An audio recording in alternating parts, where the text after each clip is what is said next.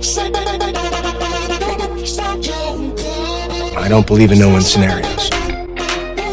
Data, data, data. I cannot make bricks without clay. I don't know where you get your delusions, laser brain.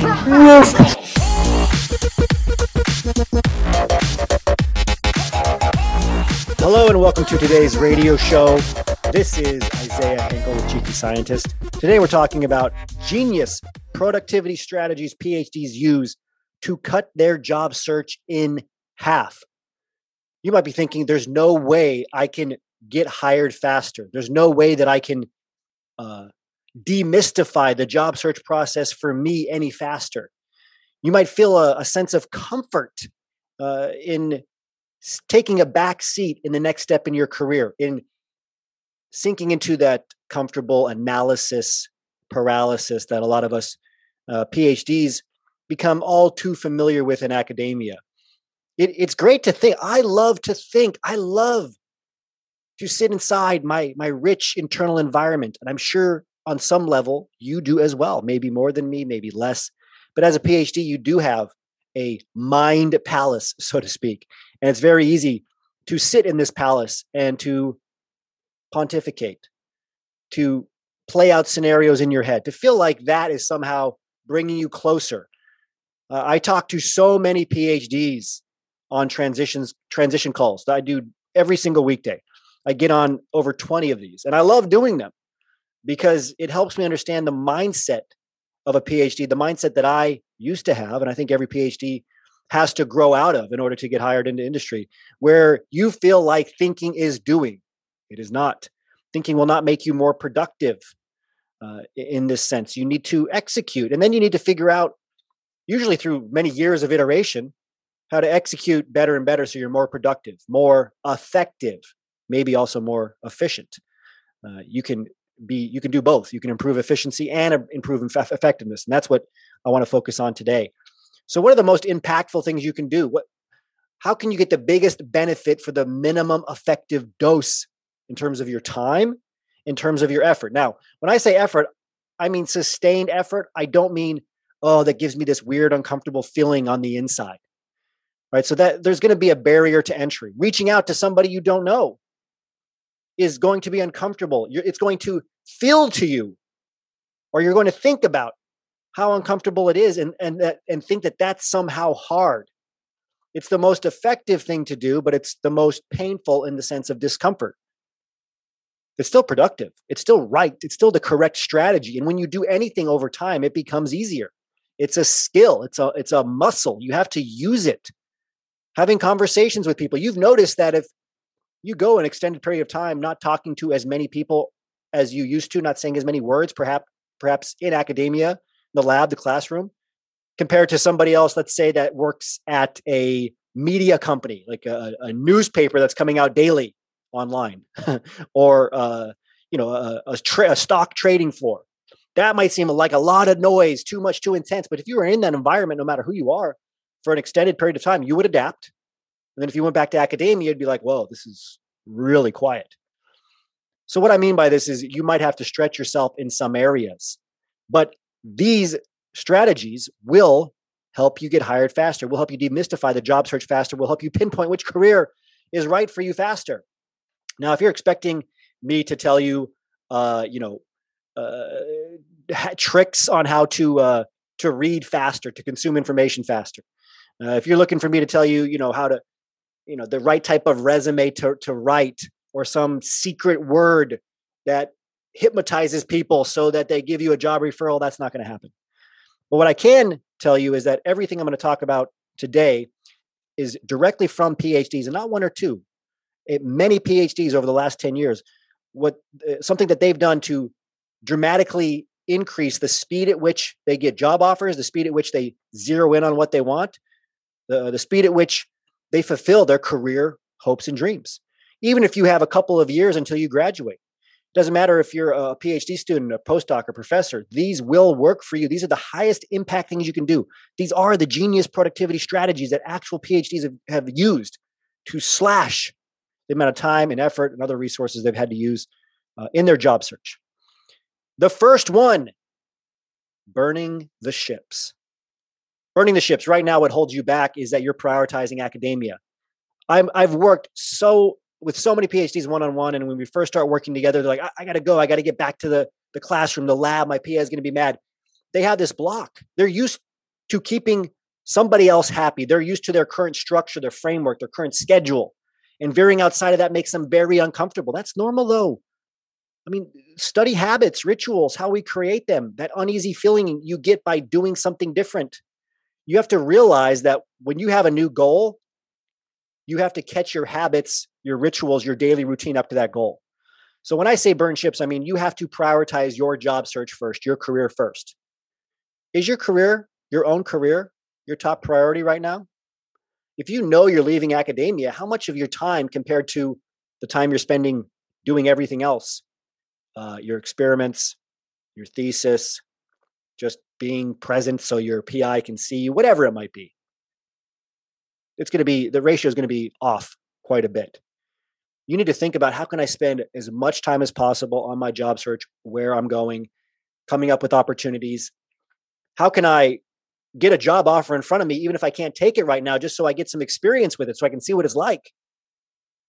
You have to commit to yourself. I'm never going back to academia. It does not matter if my PI is mad at me because their letter, letter of recommendation doesn't matter. It doesn't matter if the administration here is mad at me. Other people's opinions do not matter. It's not going to change my path once I've decided to go into industry. So you have to commit. I'm going into industry, period, the end. That's all that matters to me. I don't care who knows it. There's very little risk of letting others know it once you're past that's that master stage or your comprehensive exam or however uh, your your path is structured. There's always that that point, really, of no return where you're going to get your PhD as long as you keep pushing. Number two, focus on companies, learning the companies that will hire you, understanding the landscape. I've talked about this quite a bit in the last few radio shows. When I get on a transition call with PhDs to talk about their job search, and I ask them which companies they want to work for, they're able to name one or two at best that's it out of the millions that will hire them. Instead, we get obsessed with job titles. But think about it. What, what's what's the premise? What is the job? Where's the job title originating from? The company. What else is at the company? The contacts, the people you need to get in touch with, whether it's the hiring manager, the recruiter. Imagine if you understood the companies in your space. Even if you understood and had looked at the LinkedIn page of a hundred different companies, which most PhDs will never do.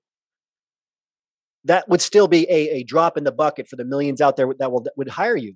And every company has slightly different job titles. Some of them are interchangeable, like the most ubiquitous ones, maybe project manager, right? Maybe senior scientist. But many of them are unique to the company, and you're not even studying the company. You're not even doing a company search on LinkedIn. You're doing job title searches and just seeing whatever company comes up with that job title. If you step back you can you can see how ridiculous this is. Start with the company. Everything grows out of the company. The job titles that are available at the company start with the company. The people that work at the company, right? Start with the company. Understand the company, understand the opportunities there, understand that company deeply, the hierarchy, the what's unique about it, how they structure their job descriptions, what their culture is, what they're actually looking for. This pivot alone uh, I would say, other than committing, which is the first thing I talked about for a reason, uh, will have the most dramatic impact on your job search when it comes to productivity. Adding value. You maybe have heard me say the acronym AVF. We talk about that in the association add value first. How do you add value to other people? Well, I want you to use the briefcase technique, which is often uh, a term that's used in negotiation where you'll bring something on paper very few people do this. This is a place where PhDs can win. Uh, you know, bringing something on paper as far as what other companies are paying, the averages, et cetera, can help you negotiate. But here, what if you applied the briefcase technique to adding value? So this is from PhDs who, I mean, I, I, was impressed with the effort that they put in, but it became is easy after a while because they found a framework for it. This was a group of MSLs or aspiring MSLs at the time, and what they did was they would take a paper as it came out, uh, a new paper uh, on a new drug that was in the clinical trials process, and they would summarize the entire paper on a one page, like Cliff's Notes uh, style document. And they would give this out to people in the industry that they wanted to get into. Think of how phenomenal that is. That's why uh, PhDs are, are so valuable. That's why they're lighting up the entire MSL industry for that that ability, right? To to understand, to comprehend a, a paper, and to, to to be able to uh, summarize it succinctly. Phenomenal. I mean, just phenomenal. What a great way to add value. So, adding value to employees working at the companies that you want to work for, adding value to other people that are searching for their jobs. Because guess what? They're very likely somebody's going to get hired before you at a company, and they can refer you for that job. My point is taking the the, the way you're adding value to another level. I, I, wanted to anchor you really high in terms of adding value, right? It, even if you're not going to use the briefcase technique, you're not going to give a summary of a paper to somebody. Can you at least send them a message and only talk about them when you first reach out? Don't try to sneak in anything about what you want, but just congratulate them on their career and their career progress. Number four, changing your thresholds. If you think you're going to apply to three or four jobs and get hired, and then it doesn't happen, and then because you think it's going to happen after three or four, you kind of space it out over several weeks, that is a productivity killer, right? That is uh, it's incorrect. It's a it's a false assumption based on what? You have no idea. I can tell you on average, you're going to apply to at least 40 positions in full, as in targeted resumes. Maybe it'll dip a bit depending on what's happening in the labor market. And you'll get a handful of interviews, maybe five or six. And then out of that will come the job offer that you want. So just by changing your threshold, it helps you manage your energy. Energy is key to productivity really it's your mental energy, your ability to get things done without feeling exhausted, without the emotional turmoil. Uh, one of my favorite quotes, I think it's, I think it's in the, it's a book, a really old kind of self help book called The Power of po- uh, Power Positive Positive Thinking. Um, Norman Vincent Peale, maybe. And it said, it's not hard work that exhausts us, it's emotional turmoil. So, an employer not responding to you, the uneasiness you feel when you want to reach out to an employer or an employee working at a company, expecting to get hired after four applications and not hearing anything back and feeling a sense of rejection or uncertainty, not knowing what's going on. That emotional turmoil will exhaust your mental energy and you'll want to do something else because losing is not fun. So, setting the right threshold will keep your energy levels up. Set the right expectations. Number five, skip the line. Why are you trying to reach out to people on LinkedIn when it's hard to get them to, to respond to you, especially for employers? Why are you struggling? You're looking, you're doing an hour of research. I've seen PhDs do this, an hour of research to try to find out who's responsible for the job posted online. Because it is very impactful to send the message, you know, like a, a cover letter and, and address it to an individual versus just sending a general cover letter to whom it may concern when they could just pick up the phone and call the company and ask them who's responsible for this open position. Especially right now, employees have more leverage because there is a shortage, a labor shortage. So, as a PhD, call the company, ask them, you are a grown up. Pick up the phone, it has the phone number at the bottom. If they say just apply online, at least you tried. I would make a few other calls. Skip the lines. Tell them you want to skip the line. Tell them I appreciate that. Just don't hire anybody else for this position until you talk to me. I'm the perfect person for the job. Now, you might be thinking that's ridiculous. I would never do that. In academia, if you have your academic hat on, if you're looking at yourself through the eyes of other lifetime academics, guess what? Yeah, they may not like that. They're not going to value that kind of can do attitude, but in industry, they love it. They don't want the uh, posturing PhD who's cool, too cool to act like they really want the job. They want the person who really wants the job. Skip the line. Call, tell them to, to wait for you. Tell them how much you want the job.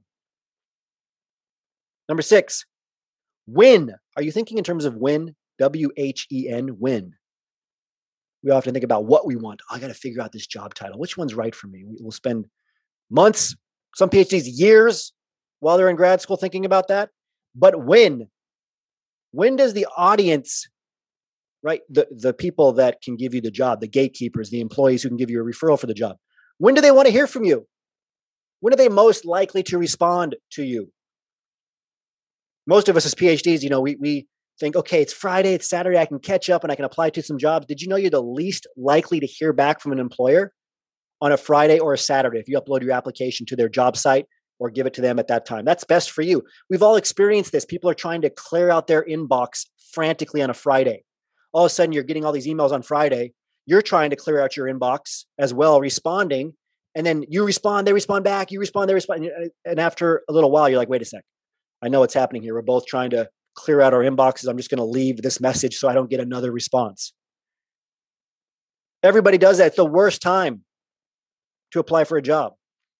Studies, I talk about a study from TalentWorks very often. Monday, right? Employers come in, the job the the hiring managers, the talent acquisition specialists, they come in on Monday, look at the resumes that have come in. They set all of their calls up and they spend the rest of the week making calls. The best time to apply is Sunday evening, depending on your time zone, and Monday morning early. Consider when. Now, as far as carving out time, when, is your mental energy peaking? Do you know? Have you thought about it? Have you tested it? What if you just, on a scale of one to 10, I wrote about this in uh, my second book, The Science of Intelligent Achievement. What if you just made a list on paper on your phone of all the hours of the day that you're awake, and then on a scale of one to 10, what, what your mental energy was?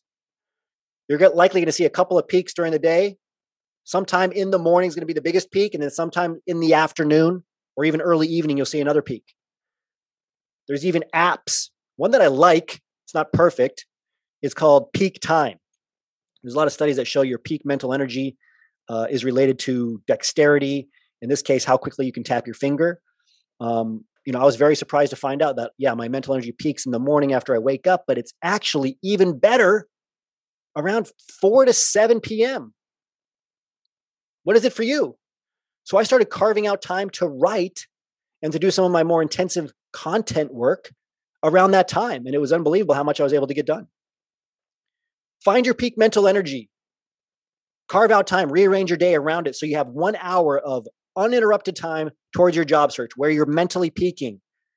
Don't do what most of us do. We wait till like uh, whatever breadcrumbs I have left over at the end of the day, or whenever you know it's a Friday. I come into Saturday morning and uh, I'll get some. That's not enough. Every day, if you're serious about your job search, serious about your career, are you even are you strategizing? Or are you just doing? Are you a technician? Are you a lab rat? Are you some someone who somebody else is going to leverage for their career? Or are you going to put some of your most valuable time aside for your career? Quit keeping things to yourself.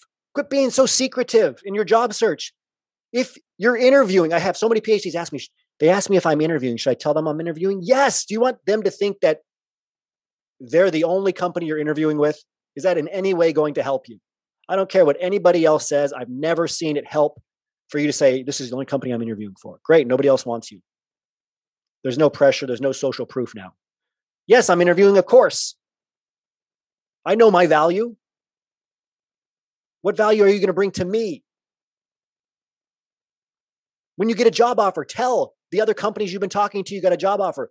What a complete waste to get a job offer from a company and not go to every other company you're interested in working for and ask them at least for an interview. What a waste. Like you finally have leverage, one of the rare times in your life or in a job search where you will have leverage and you don't even use it. Very sad. Leads to, I mean, just years, put you back years in terms of your career. Your career is not as long as you might think. I mean, you have about 20 prime years of your career, maybe even less than that, depending on how long you've been in academia. And you're not going to use these points of leverage when you have them. That that's that's that's career sabotage. That's self-sabotage. That's squandering. Build a case. Second to last, build a case. If you can't give an employer certainty that you're going to either take the offer, very likely to take it, or you're at least going to carefully consider it, and it's going to be, very, you know, again, likely a yes, or that they're going to be able, you're going to be able to negotiate with them to get what you want. They're never going to do all the work to drop the contract, do the background checks, everything else to hire you. You do realize that. You do realize you have to build a case as well that you're the best person for the job and that you actually want to work there. You have to show intense levels of commitment to the position at hand. I talk to somebody, you know, I, have been mentioning this story frequently because it's it's a good cautionary tale. Somebody that I'm working with in the association, uh, one of their early uh, lessons that they learned was when they were asked, where do you want to be in five years? They started, you know, again, going into the mind palace, thinking of all the different options that are available. I could do this, I could do this, and not only thinking about it, but saying it. What did the employer want to hear? The employer wanted to hear, I'm going to be in this position in five years, but doing it even better because I'm here for the long term. But what if I don't know if that's what I want? You're here now. Show them that you're at least grateful for the job, you're excited about it, that you're not already thinking about your next move. Do you know how that comes across? And then finally, it's called selling into the close. Why do we are we so selfish sometimes? We think about ourselves. They start asking us about salary and stuff, and we just jump into the conversation when we should be deflecting and saying, I, care more about the experiences. I care more about the team I'm going to be working with. I, I'm, I'm more concerned about the value I'll be able to add to this company. I'm more curious about what are the metrics of success here so I can make sure that I can help the company be successful. What can I give? How can I serve? Instead, we jump in and start talking about money negotiating verbal, but they're putting pressure on me. So you don't have to be pressured into a corner and talk to talk about money. You can talk about the value you're going to add and keep talking about it. Not in a selfish way, like you're, oh, I'm the greatest thing to come along here. Thank goodness you found me. No, but how, how can I add the most value here? What, what's the time that, you know, tell me about an example of somebody else getting hired into this position where they really just nailed it and did a great job for you because I want to do that kind of job for you. See the difference? All right, hopefully this helps you. I'd love for you to save time, energy, resources. What would this look like if it's easy? Right, this is a quote that I have on my bookshelf in my in my office because as PhDs, we tend to think it's only good and right if it's complex. It's got to be hard. It's got to be painful. What would this look like if it's easy? What if it, what would it look like if it, if it was more productive? If I was able to do more in less time, using less mental energy, less resources. I hope this helps you. I'd love to talk to you on a transition call. You can talk to myself or one of my transition team who I've trained myself. I get on as many of these calls as I can. If you go to cheekyscientist.com at the top, there's an orange hello bar. You click on that, you can apply to book a free transition call. If your application is accepted, our team members will be in touch. You may even be able to book on your own, depending on how many call slots we have. I'd love to talk to you about where you are in your transition and where you need to be to transition. I'd love to explore possibilities, tell you about some companies that would hire you, even show you people working at those companies that have PhDs who you should talk to. As always, remember your value as a PhD and start thinking and acting like a successful industry professional.